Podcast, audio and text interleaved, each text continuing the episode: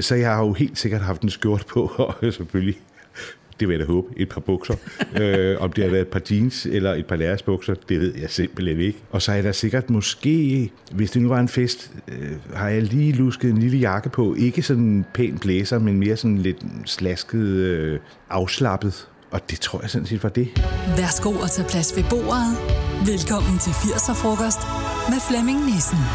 Nu er vi klar med et veldækket 80'er frokostbord. Der er øh, hverken rejcocktail eller smørbrød, men øh, derimod så er der en nostalgisk rejse tilbage til 80'erne. Dagens gæst kunne ellers øh, så rigeligt diske op med alt, hvad der hører til både et veldækket frokost, men også middagsbord. Han er nemlig, øh, udover selvfølgelig at være vildt musikalsk, så er han en stjerne i et køkken, især sammen med sin bror. Hør om opvæksten med kendte forældre, om selv at blive kendt, og hvordan 80'erne blev vejen ind i et liv som freelance alt mulig mand. Kom med på en sjov og hyggelig og uforglemmelig rejse tilbage til 80'erne sammen med dagens gæst, som er James Prise. James Prise, hvis du skal sætte øh, et par enkelte ord på 80'erne, hvad bliver det så for nogen? Øh, så vil jeg sige øh, studier og øh, en begyndelse af mit arbejdsliv. Ja, og det er jo meget rammende i virkeligheden. Ja. Og det vender vi alle sammen øh, tilbage til. Det er jo en frokost, det her. Menuen, den er gode minder, så det er ikke noget, der mætter så frygtelig meget. Men Nej. du har faktisk øh, du har taget en ret med, og den var jeg ret overrasket over, vil jeg godt sige. Når man nu kender dig og øh, din bror, øh, og det I laver, så har du valgt lørdagskylling. Jamen, det er jo mere som skræmmeeksempel. Det er jo, det er jo, det er jo noget, vi, vi aldrig spiste. Men det var jo noget, der øh, var i den grad på menuen hos familien Danmark i 80'erne. Øh, jeg, jeg kan ikke helt huske, hvornår. Det kan godt være, at lørdagskyllingen i virkeligheden kom frem mere slut 70'erne. Men det der, den der foliebakke der med de stakkels øh, stykker kylling, som man virkelig ikke vidste, hvordan havde haft det, mens de hoppede rundt. Ja, for det var meget små øh, som, stykker også, ikke? Ja, og ja. så man bare stak ind i ovnen, og man behøvede i virkeligheden overhovedet ikke at forholde sig til det. Man kunne bare, øh, der var, så, jeg ved ikke, sådan en låg, man tog af, og så stak man det bare ind i ovnen, og så var der lørdagskylling. Det stod for mig som noget af det mest fremmedgørende, mærkelige øh, i et køkken overhovedet. Hvad, var det, tror du, begyndelsen på det, øh, der hvor vi, kan man næsten sige, er endt? Altså at, øh... Ja, det har jo nok været en start sådan omkring hele det der begreb convenience food, og, og at det ikke må tage tid at gå i køkkenet. Det skal helst være noget, der er overstået på et kvarter 20 minutter, øh, og så skal der være mad. Og ja, altså selvfølgelig har man da haft, man da haft, haft dåser og også dybfrost før, øh, men, men jeg tror, det var sådan lidt der, hvor hele det begreb, at det skulle være nemt, det var en kvalitet i sig selv. Ja, og det er det jo ikke nødvendigvis. Og det er det ikke nødvendigvis. Nej. Nej. Men øh, i hvert fald velkommen her til 80'er-frokosten. Tak skal du have. 80'er-frokost. James, var du øh, meget traditionel i dit madvalg i 80'erne, eller øh, kom der også nye ting ind over? Jamen, nu må du huske på, at vi, vi vokset op, Adam og jeg, i et, et hjem, øh, der handlede om to ting. Det handlede om teater, og det handlede om mad, ikke mindst. Far var jo øh, i den grad gastronom og, og skrev madartikler både i det nu hedengangne Mad og Gæster. Det var det første madmagasin, vi havde herhjemme. Og så skrev han også i øh, øh, hjemmet, ubladet hjemmet. Så vi fik øh, det, som mange nok vil sige, sådan ret avanceret, måske lidt fremmedartet mad. Øh, far var meget, holdt meget af det franske køkken, han holdt meget af det italienske køkken. Ikke dermed sagt, at der ikke stod en hakkebøf på bordet en gang imellem, eller en, en krebinet, eller et, noget andet øh, fra det danske traditionelle køkken. Men det var, det var sådan, nej, vi spiste ikke traditionelt derhjemme. Og jeg tror nok, øh, at hvis man var hjemme og besøgte skolekammerater og fik lov til at spise med hos dem, så var det ikke, øh, det var mere det, der var fremmed. Hvad, kunne du så godt lide det? Altså... Ja, bestemt. Vi kendte jo ikke andet. Altså, det var jo det, var jo det vi voksede op med. Det og så øh, maden hos morfar og mormor, som bestemt var helt traditionelt og dansk. Så vi fik ligesom begge dele. Og jeg holdt af begge dele. Altså, det var ikke sådan, at jeg tænkte, åh oh, nej, skal vi nu have sådan noget kedeligt noget som frikadeller eller øh, en medisterpølse eller sådan noget. Det var også fint. Men, men det var bare ikke det, der stod på bordet hjemme hele tiden i hvert fald. Øh, det har vel også været med til, at øh, fordi en ting, der slår mig, når jeg har set jeres programmer på tv, det er, at I ikke kredsende. Altså, I kaster ud i det hele med... med... Kredsenhed er det kedeligste i hele verden. Det er forfærdeligt at være kredsen. Så man skal prøve? Man skal prøve alting, og man ved jo også godt, at, at, øh, at mange madretter og, og forskellige råvarer er, er måske ikke noget, man første gang, man smager den, tænker, ej, hvor smager det godt, det her. Men man kan jo også udvikle sin smag. Øh, og jo, jo, jo flere smage, der er på paletten, jo sjovere bliver livet, altså. Så det fik du ind med, altså fra barnsben? Ja. Men det var ikke noget med, at vi, at vi skulle, man fik en tallerken med et eller andet på, og man tænkte, uh, det er måske ikke lige min livret. Så var det ikke sådan, at vi blev tvunget til at spise det, men man blev, man blev bedt om at smage på det. Øh, og hvis man så virkelig, virkelig ikke kunne lide det, eller synes, det var måske nok mere noget for de voksne, øh, så kunne man få lov til at gå ud og tage en rugbrød med steg hvis man skulle blive med, ikke? Jeg var fra 1973, så for mig der var 80'erne skolegang i alle årene, og øh, jeg fornærmer dig ikke, tror jeg, ved at sige, du er lige en lille smule ældre, øh, og, og var jo kommet videre i livet i 80'erne. Men hvad skete der for dig der i de tidlige 80'er? Jamen, øh, der skete øh, nogle meget vigtige ting. Øh, jeg er jo som sagt fra 59, øh, så jeg blev student i, i 78, og så begyndte jeg på Musikkonservatoriet i 79. Det vil sige, begyndelsen af 80'erne handlede for mig om, om, om to ting, nemlig mit studie på konservatoriet. Jeg studerede komposition, og det optog selvfølgelig meget tid. Og så samtidig begyndte jeg så småt på det, som er blevet mit liv, nemlig en karriere som, som kapelmester og, og teaterpianist. Du har jo et ret imponerende CV, synes jeg. Hvis jeg, altså jeg har jo googlet lidt for at, at finde ud af, hvem jeg nu sad over, for jeg kender dig jo godt lidt fra tv, ikke? Men øh, når man kigger ned over det, så er der en ting, der går meget igen. Det er revy. Mm-hmm. Øh, der står revy på rigtig, rigtig meget. Øh, var det noget, du brændte for? Har det hele tiden været det, eller er det bare den vej, det, det gav? Nej, vil du være, altså som det jo ofte er her i livet, så er meget, beror meget på tilfældigheder. Ikke? Jeg havde lavet en del sådan skolekomedie og, altså på, på mit gymnasie, øh, og var allerede sporet lidt ind på, at sådan noget med musik og teater, det var virkelig sjovt. Det var noget, som, som jeg tændte virkelig på. Og øh, jeg ved ikke, hvad der kom først, men det gjorde nok. Øh, jeg havde en klasse, eller en skolekammerat, han var nogle år ældre end mig, øh, og han blev involveret i øh, studenterrevyen. Og jeg kendte ikke specielt meget til revy, altså på det tidspunkt, udover at jeg selvfølgelig havde hørt adskillige revyviser, som man jo gjorde i Sio 413, hvor Osvald sang i den mellemste køje, og Liva sang andre ting. Øh, så, så jeg havde jo sådan en fornemmelse af, hvad det sådan cirka drejede sig om. Men så blev vi involveret i, i studenterrevyen og lavede øh, komponeret musik til øh, et år, og det var fantastisk. Det var virkelig sjovt. Og så blev jeg kontaktet af en revy i Skive, øh, jeg tror den hed Limfjordsrevyen simpelthen, mm. øh, hvor deres pianist var, jeg ved ikke, han var blevet syg, eller der var sket et eller andet, så han kunne ikke deltage. Og så, så blev jeg spurgt, om jeg ville komme op og være pianist på den. Og, og når man er ung, og, og der er gang i den, så siger man jo bare ja til alt. Så jeg sagde, ja, det vil jeg godt, selvfølgelig. Jeg anede ikke, hvad jeg gik ind til. Øh, men, men der fik jeg prøvet at lave det, man dengang kaldte højrepsrevy. Ikke? Hvor folk de kom og spiste tre retter mad, og så blev der spillet revy, og så var der dans bagefter. Det spillede jeg så ikke til. Hvordan foregår det, når man skal komponere sin revy? Får man teksterne og skriver musik ud for det, eller har du et stykke musik, du siger, kunne I ikke skrive en tekst til det her? Det er meget forskelligt, vil jeg sige. Øh, altså, den første revy, jeg lavede, der skrev jeg ikke noget musik til, fordi der lå det hele ligesom klar Øh, men sidenhen har jeg jo skrevet et væld af revymelodier, og jeg vil sige, man, man tager bestik af, af nummeret. Hvad er det for en hvad er det for en type nummer? Er det en vise, så vil jeg sige, så er den som regel meget tekstbåret. Øh, og så ligger der som regel en tekst først.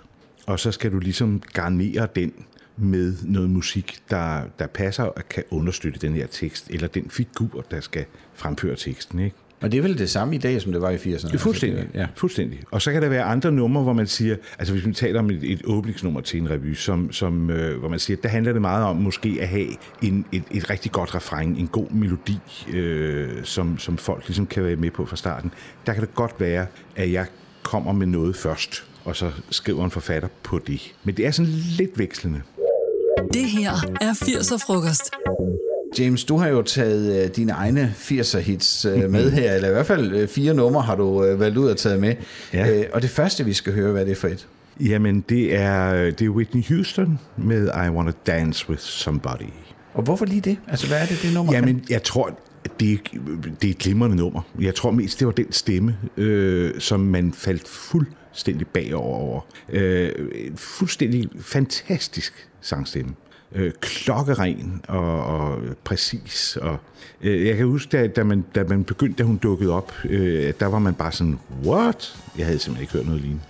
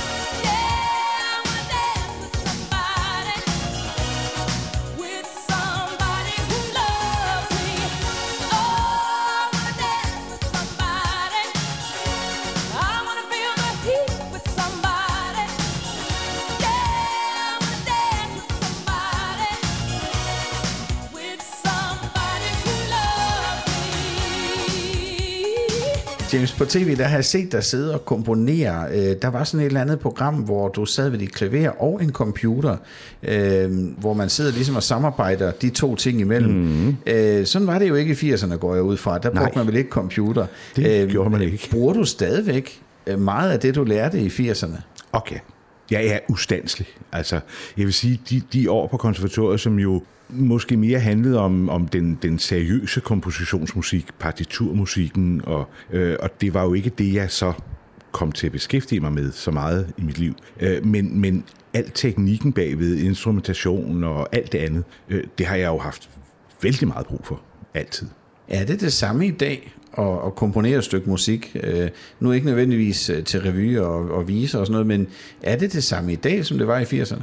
Ja, grundlæggende øh, gætter jeg på. Altså, der er jo, der er jo tusind måder at skrive musik på, øh, lige så mange som der er, er, er komponister til. Men det er klart, altså, det værktøj, vi har fået i dag, blandt andet ved hjælp af computeren, hvor du, øh, altså, jeg kan huske, i 80'erne, der talte meget om, tænk hvis der var nogen, der opfandt en nodeskrivemaskine. I, hvor ville det være smart. Fordi der sad vi jo med blyanter eller med døbeblik og skrev noder, og det var et helvede. Og det tog ikke enorm, enorm lang tid. Og der drømte man om, tænk hvis man bare kunne skrive det ind, og det stod klokkerent og pænt, ikke? Ja. Øh, og det må man sige, det gør nu, ikke?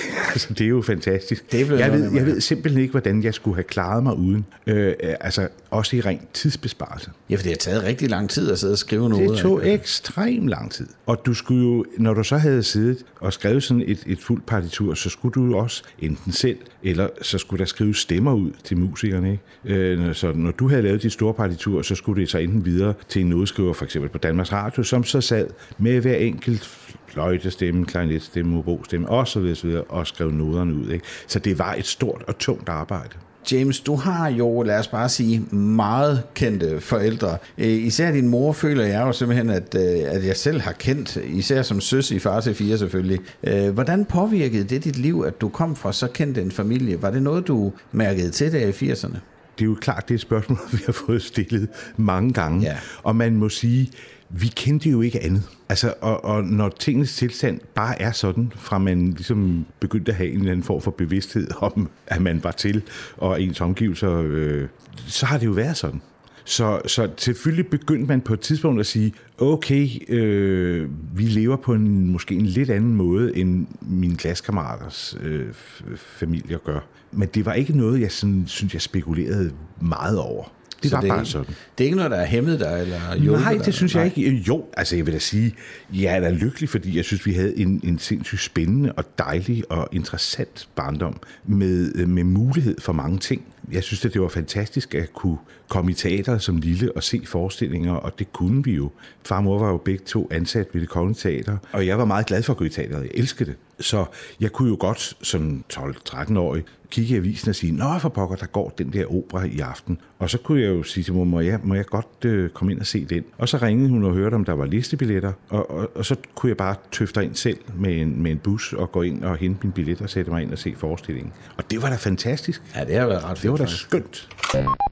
80'er-frokost. James, nu er det sådan lidt, øh, 80'erne er jo et, øh, det er jo 10 år selvfølgelig, det er så nogen jo. Men hvordan så der ud hjemme hos dig i 80'erne, hvis vi nu bare dumper ned et sted, der lige, øh, du, som du kan huske fra 80'erne? Hvordan, hvordan boede du?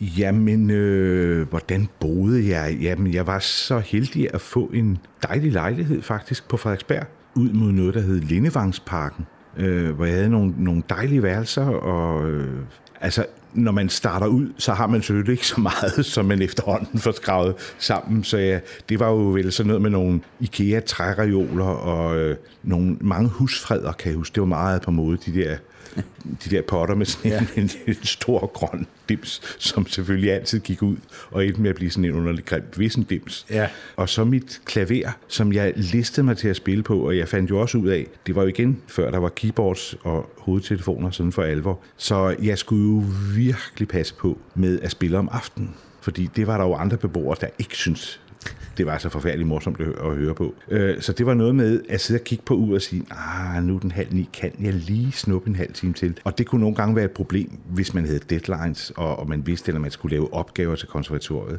Og så måtte jeg altså simpelthen sidde med kattepoter og sådan lige klimbre en lille bitte smule, og så skrive. Sådan resten ud fra hukommelsen måske? Eller? Ja, nej, fordi, men du ved, jeg har altid været meget knyttet til, fordi klaveret er mit instrument, mm. øh, og jeg har ikke, øh, jeg ved godt, der er komponister, der bare kan sidde ved et skrivebord og skrive noget ind. Det fatter jeg ikke. Det, jeg er fuld af beundring. Jeg skal altså helst høre det, øh, og så sådan sidde og, og, og spille ting lidt igennem, og sige, ja, sådan der skal det gå videre, ikke? Fik du Øhm, klager fra naboerne? Altså? Yes. det gjorde jeg. Så de, øh, de, de, de kendte dig? Øh, ja, det, altså jeg, passede, jeg prøvede at passe på, ikke? men uh, man, en gang imellem, netop hvis man havde opgaver, der skulle afleveres, så var der jo ikke noget at stille op. Jeg måtte jo tage skraldet, altså. Det her er 80'er-frokost. James, du har taget et nummer mere med. Hvad skal vi høre nu? Jamen, nu skal vi høre Thriller med, med Michael Jackson. Jeg er måske lidt overrasket, øh, vil jeg godt sige allerede her, fordi øh, du, du fortæller, at du ender og hører opera og sådan noget, og jeg mm. ved jo godt, det er jo ikke sådan noget, vi spiller øh, på Classic FM, men, men det er dog, der er et stykke fra opera til Michael Jacksons thriller. Ja, men nu, nu talte vi jo også, altså du, du havde jo også sådan bedt om noget inden for den lidt lettere genre. Ja. Og, og, øh, og jeg må erkende, at det var ikke det, jeg lyttede mest til. Men man kunne jo ikke undgå at høre det alligevel. Og jeg synes, øh, Thriller betegner for mig ligesom et, et, et vendepunkt. Det var også der, hvor man pludselig begyndte at lave musikvideoer, som faktisk var produceret som en spillefilm. Mm. Og, og det, var, det var rimelig vildt at opleve. Altså, det, man havde da set sådan bands, der stod og spillede, og set det på tv, og så spillede de deres hit, og så var det det, og så var der måske lidt lys og kostymer. Men det der med, at man laver et så stort setup for at lancere en sang, som bevarer sig god og, og godt skrevet og alting, det, det var vildt. Der er gået nogle penge til det, tænker jeg. Jamen, er du svedt? Ja. Det, men det er jo også en ikonisk video, ikke? Altså, man, man, man husker billeder fra den, og man husker nummeret, ikke?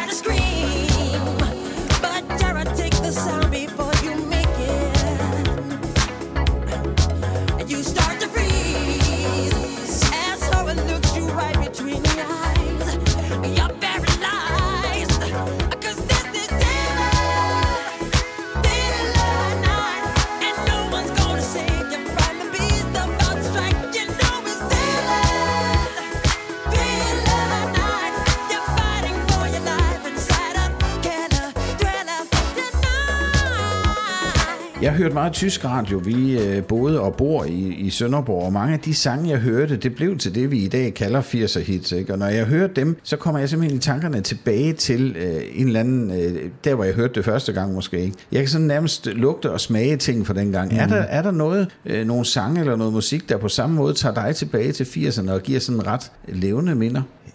Det er der sikkert, men, men øh, jeg kan ikke lige sådan komme i tanke om noget, hvor jeg siger, åh, det var det, jeg hørte lige til den fest, eller det var noget, vi i... Øh, altså, så skal vi virkelig måske lidt længere tilbage til sådan gymnasietiden øh, i 70'erne. Men det er fordi, du er blevet bumpet så meget med musik, tror du? Altså, at, at hele dit liv har været musik? Ja, det kan godt ske, at det hænger sammen med det. Og så er jeg selvfølgelig også, fordi vi, øh, altså, i, i, i begyndelsen af 80'erne, i konservatorietiden, var man nødt til at prøve at blokke en del af det lidt ude, fordi det handlede jo om, at man skulle prøve at udvikle sig selv mm. øh, som komponist, og så derfor var det ikke, det var ikke så meget den populære musik, jeg lyttede mest til.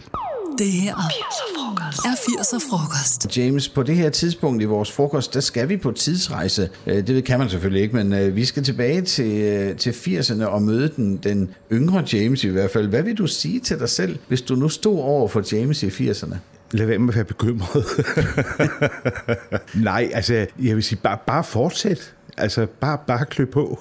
Det, Var, du, synes var jeg- du meget bekymret? Nej, men du ved, øh, altså, det liv, jeg har levet, har jo været den glade freelancers liv. Ikke? Øh, det vil sige, jeg har aldrig rigtig vidst, hvornår den næste paycheck kom, og hvordan man fik betalt huslejen om to måneder. Øh, og, og det var, kan jeg huske, i begyndelsen øh, af mit liv, det var der noget, man tænkte over. Og det var også noget, der nogle gange kunne give sådan lidt halvsøvnløse netter, hvor man virkelig lå og vred i hjernen og tænkte, hmm, når nu det her engagement her holder op, hvad skal vi så finde på? Ja.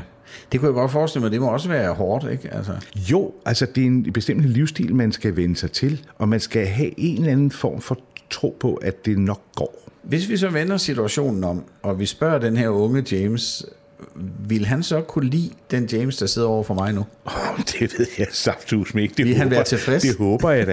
Jamen, altså, ellers ville han da være skarn. Jeg synes, jeg har været utrolig heldig med, med både at have arbejdet og få prøvet mange forskellige sider af mig selv af. Øh, så så jeg, jeg, jeg, jeg tror ikke, at han ville være utilfreds. Han ville ikke tænke, nå, det var, hvad det kunne blive til.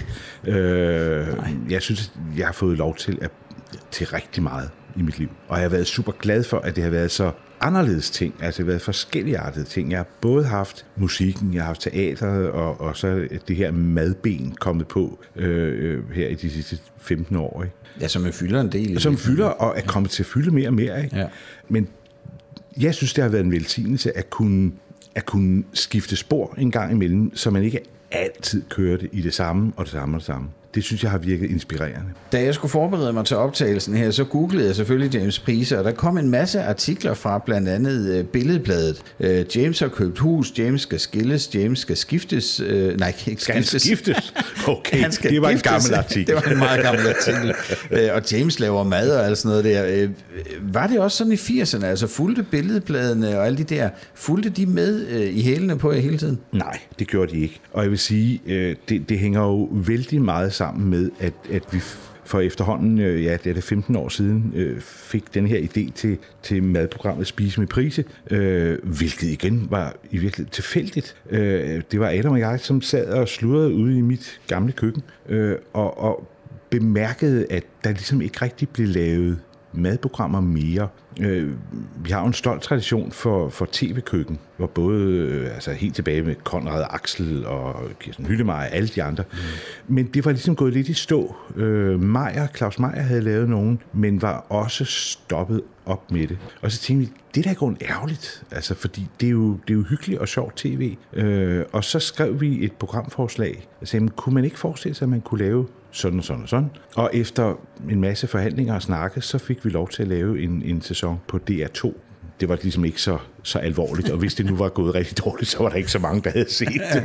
Øh, men, men det var jo startskud til, til, ja, altså vi er nu på 16. sæson. Og man må sige, når du begynder at vise det på skærmen, så sker der altså et eller andet underligt. Øh, Også selvom Danmarks Radio ikke har monopol længere. Øh, Du bliver pludselig set af flere mennesker, end, end vi gjorde, da Adam skrev tekster, og jeg sad i en orkestergrav. Ikke? Lige pludselig så bliver du mere sådan folkeeje. Mm. Og så følger det andet. Og så altså. følger det andet automatisk. Men vi har jo altid, at vi har været børn af, af to kendte mennesker, hvor der jo også af og til var presse. Det var ikke sådan, at de kravlede rundt, og der var paparazzi ude i busken og sådan noget. Gudskelov. Men, men de var der da en gang imellem, ikke? og vi er da også blevet vandkæmmet og stillet ind til et familiefoto, som, øh, da vi var børn. Ja. Så det var ikke sådan vildt fremmedartet. Men, men det er klart, opmærksomheden og det der, at man kunne risikere at blive genkendt i et supermarked, det havde jeg ikke prøvet før. Hvordan er det at, at- at gå ind og skal købe sine dagligvarer, og så går man forbi kiosken og ser sig selv på forsiden af et eller andet øh, ugeblad? Er det også noget, man, altså, man bare er vant til? Det kommer sandelig an på, hvad fortiden handler om. Ja, det gør det selvfølgelig. Ja, hvis, hvis det er... det, det er ikke noget, man, man, man har jo lavet interviewet, så man ved jo godt, det kommer på et eller andet tidspunkt. Mm. Så, så tænker man måske, åh, jeg håber ikke, at det er et rigtig dårligt billede. Øh, nå, men det, det ser okay ud, og så går man hurtigt videre. 23, 80'er 58 frokost. og 30. 80'er frokost. James, vi er nået til din tredje sang i 80'er-frokosten, og nu, øh, nu bliver det dansk. Hvad skal vi høre nu? Ja, nu skal vi jo høre Kim Larsen. Ham kan vi ikke rigtig komme udenom, fordi han, han var jo i den grad både en del af os i 70'erne og i 80'erne og videre frem i øvrigt. Øh, har, jo, har jo skrevet danske sange i en menneskealder. Og jeg synes ikke, man kan komme udenom Kim Larsen i sådan et program her. Heller ikke om 80'erne.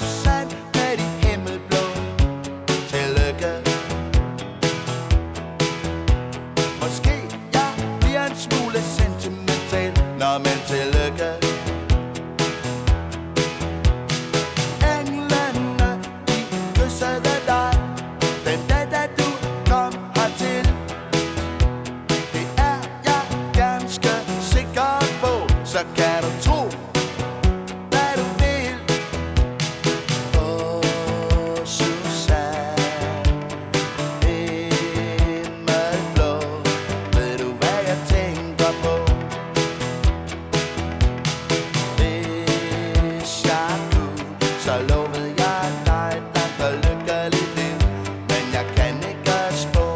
I 1982, der startede øh, Sønderborg Sommerrevy med Leif Majbom ved roret, og den har jeg set rigtig mange gange sammen med mine forældre, selvom jeg jo var en, en ung mand.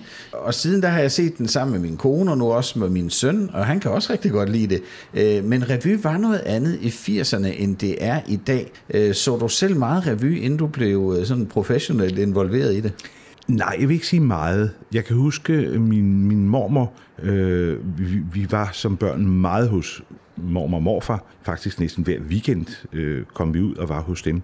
De boede ude ved, på Fortunvej ved Femvejen, ikke ret langt fra, fra øh, Dyrhavsbakken. Og jeg kan huske et par gange eller tre, der slæbte mormor mig med ud i Cirkusrevyen. Og det må have været i det må have været tidlige 70'erne. For jeg kan huske, at jeg så Dirk Passer og Lille Broberg og Paul Bundgaard og hvem der nu ellers var med. Og jeg synes, det var sjovt. Altså, jeg kan huske fornemmelsen af at sidde i det der telt og opleve rigtig mange mennesker have en festlig aften. Og det, det, det kunne jeg godt, fordi du må, vi kommer jo fra, fra sådan, hvad skal vi kalde det, finkulturen, øh, det kongelige teater mm. og klassiske forestillinger og sådan noget, og det her, det var noget helt andet. Men jeg synes, det var fantastisk. Hvad er det, revy kan? Altså, Jamen, revy kan jo utrolig mange ting, især den, den her klassiske, det vi kalder en lavkagerevy, som jo er et kludetæppe af alle mulige forskellige numre. Øh, der kan være en, en sjov vise, der kan være en fantastisk morsom sketch, en god monolog, der kan være noget kønt, der kan være noget flot, noget dansant, noget musikalsk. Det, det kan så mange ting, den genre. Det er jo sådan lidt... Øh, øh min søn han sagde det, da vi var inde og, og se den seneste revy, at det er jo... Øh, han, trak, han mente, han trak øh, gennemsnitsalderen gevaldigt nedad. Er der en fare for, at revy en dag ikke er mere? Ja, Det er jo ikke til at sige. Altså, vi må mødes om 50 år, hvis vi lever den tid. Det gør vi jeg i hvert fald nok ikke. Men, og så må vi jo se, om, om, øh, om, om revyen skulle være forsvundet. Men jeg kan ikke umiddelbart se nogen grund til, at den skulle gøre det, fordi det at tage sin samtid op i en satirisk form, som både er musikalsk og morsom, er jo en meget grundlæggende og god idé, og man kan gøre det på mange måder. Altså revyen, øh, som den var i slutningen af 1800-tallet, og revyen, som den er i dag, er jo ikke det samme. Den har udviklet sig, men den er stadigvæk lidt under samme paraply, og jeg er sikker på, at det vil den også være om 50 år. Den vil sikkert se anderledes ud. 80'er frokost. Goddag, jeg hedder Lars Larsen, jeg har just sengetøjslærer. Jeg vil give dig et tilbud. James, nu skal vi til fest sammen med 80'er James. Prøv lige at starte med at fortælle mig, hvis du nu skulle til fest i 80'erne, kan du så huske, hvordan du så ud? Altså, hvordan øh, var du klædt, når du skulle til fest? Det er selvfølgelig afhængigt af, om det er et bryllup eller... ja, men, det vil jeg så også sige. men en standardfest. Fuldstændig, som jeg er klædt i dag. Nej, nej. Jamen altså, øh, hvordan var jeg klædt? Jeg har altid været, fra et ret tidligt tidspunkt, en, jeg har altid gået i skjorter. Spørg mig ikke, hvorfor.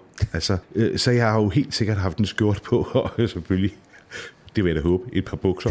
øh, om det har været et par jeans eller et par lærersbukser, det ved jeg simpelthen ikke. Og så er der sikkert måske, hvis det nu var en fest, øh, har jeg lige lusket en lille jakke på. Ikke sådan en pæn blæser, men mere sådan lidt slasket, øh, afslappet. Og det tror jeg sådan set var det. Jeg er ikke sådan en modejon, som, som altid lige sådan, uh, det skal lige præcis være de der sko, og det skal være de der bukser der. Det har jeg aldrig været særlig øh, hverken god eller interesseret i. Det, der ligger øverst, og de sko, der står forrest. Nej, jeg kan måske godt lige kigge på og sige, ja, det skal være dem der, men du ved, jeg er ikke sådan en, som siger, uh, jeg skal ud og have, fordi det er det hotteste hotte lige nu. Det er sådan nogle bukser, eller sådan nogle sko, så dem må jeg også have. Det har jeg aldrig rigtig været. Når vi så kommer til fest, og vi er kommet indenfor, er du så ham, der, øh, der haver dansegulvet, eller er du ham, der står øh, hen i baren? Nej, jeg vil sige, at i mine yngre dage sådan forhåbentlig er en god blanding. Jeg har ikke været sådan en bænkevarmer, som, som aldrig nogensinde gad at danse. Jeg synes, det, det kunne være sjovt at, at få en sving om. Jeg har heller ikke været sådan en, som bare belejrede dansegulvet hele aftenen øh, og gav partiet. Nej. En god blanding. Ja, det synes jeg. Walter, jeg tror, jeg er enig med min pilsner, når den siger, at den gerne vil trækkes op. Det her er 80'er frokost. James, hvis du nu ikke var blevet komponist, kapelmester eller tv-kok og restauratør, hvad tror du så, du var blevet? Altså, har du haft andre drømme? Var der på et tidspunkt i 80'erne, hvor du var lidt i tvivl om, om det var den rigtige retning? Ikke i 80'erne, nej.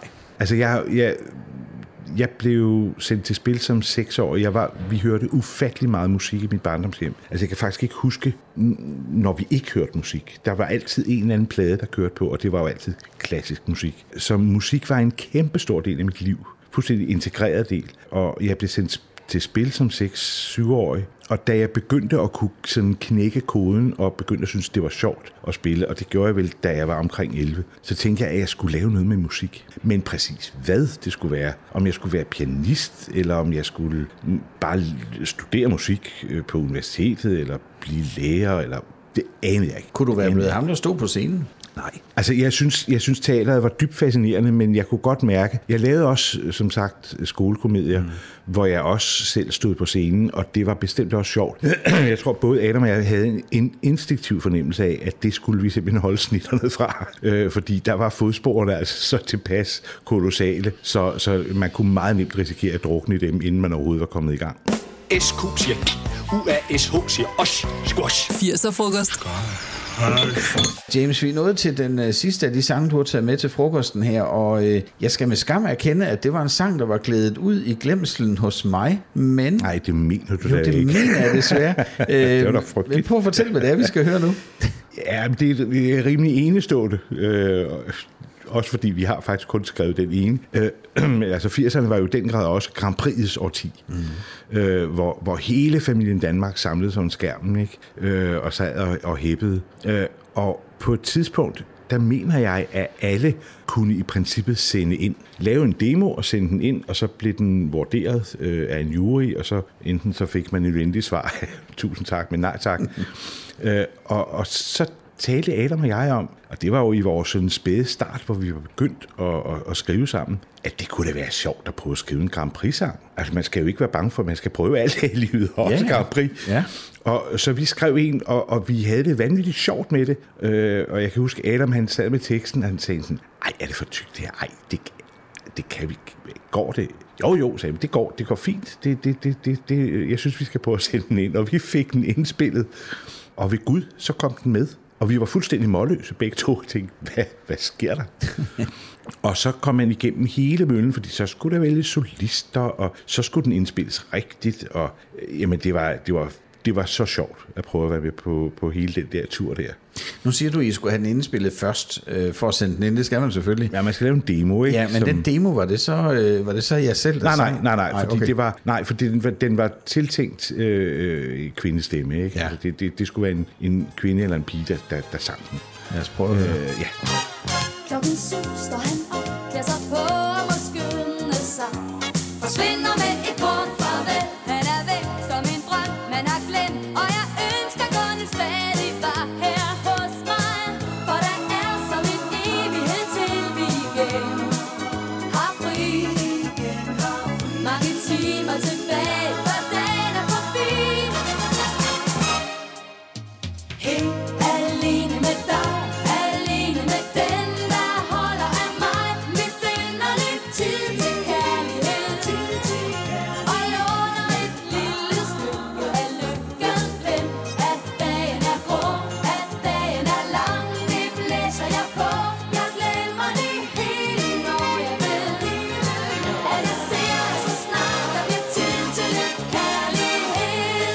James, dig og din bror, I har jo øh, taget os med storm og lækker mad, kan man sige, øh, i den grad. Øh, Hvordan blev øh, programmet Spise med Prise? Altså, du fortalte, at I sad i, di- i dit køkken og snakkede om, at det skulle laves på den måde, men derfra og så til at rent faktisk føre det ud i livet, hvordan fungerer det?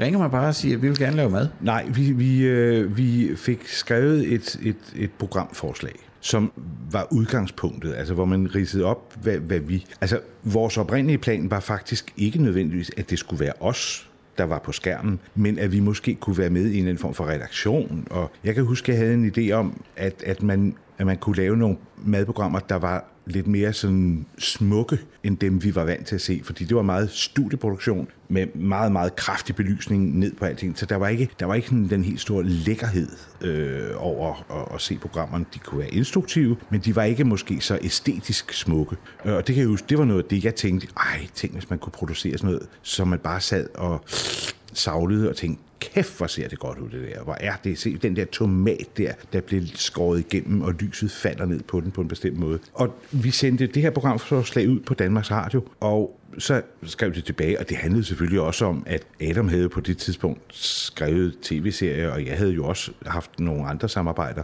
øh, med, med, med Danmarks Radio, så de vidste jo godt, hvem vi var. Og så blev vi inviteret ud til nogle møder og, og snakke. Og jeg tror, det var først, da det gik op for dem, at vi måske havde noget mere end bare maddelen, men, men også det, at, at vi var brødre, at vi havde det her fællesskab omkring maden og et, et, et venskab og den der ping-pong og drill, der også kunne være imellem os. At de kunne se, at, at de programmer kunne noget andet end, goddag, i dag skal vi lave skibelapskors. Og, og vi starter med, altså det var ikke kun bare instruktivt. Det Der var var også noget med, ikke? Altså, Hvad siger du? Ja, en historien, historie, og historien om, om maden, og, og historien om, om, om fællesskabet, og at det at gå i køkkenet, og det at, at bryde brød sammen, er en, en vigtig del af vores liv. Der er jo en aldersforskel på, på Adam og dig. Mm. Øh, og det, det indtryk, jeg fik dengang, det var, at, at her var der noget, I kunne finde sammen om. Altså, at det var noget, der bandt jer sammen. Har det været sådan også uden for du tv? hvad, vi, har jo, vi har jo arbejdet sammen. Altså, der er jo otte år imellem os. Så det er jo klart,